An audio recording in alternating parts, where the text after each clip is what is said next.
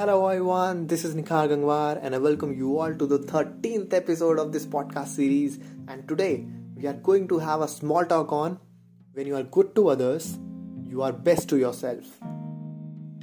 Many years ago, two boys were working their way through Stanford University.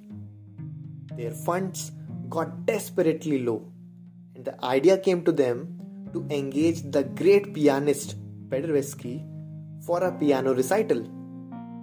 They would use the fund to help pay their board and tuition fee.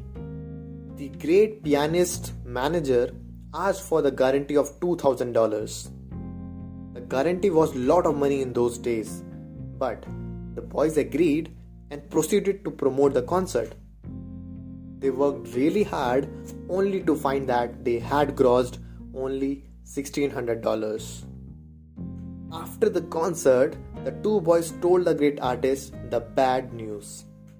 They gave him entire $600 along with a promissory note of $400, explaining that they would earn the amount at earliest possible moment and send the money to him.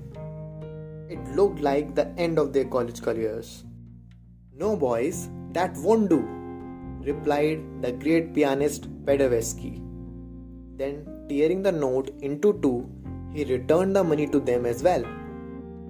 Now, he told them, "Take out of this $1,600 all your expenses and keep for each of you 10% of your balance for your work.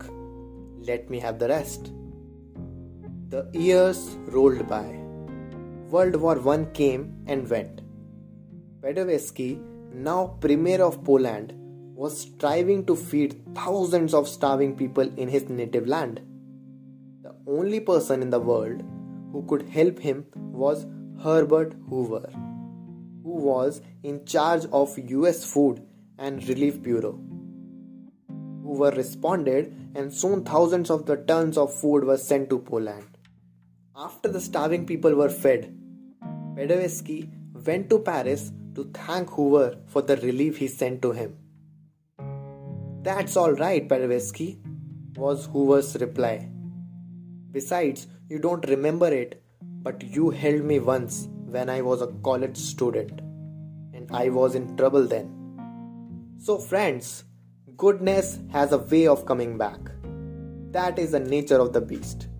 One doesn't have to do good thing with a desire to get back. It just happens automatically. So I hope you learned a really important lesson.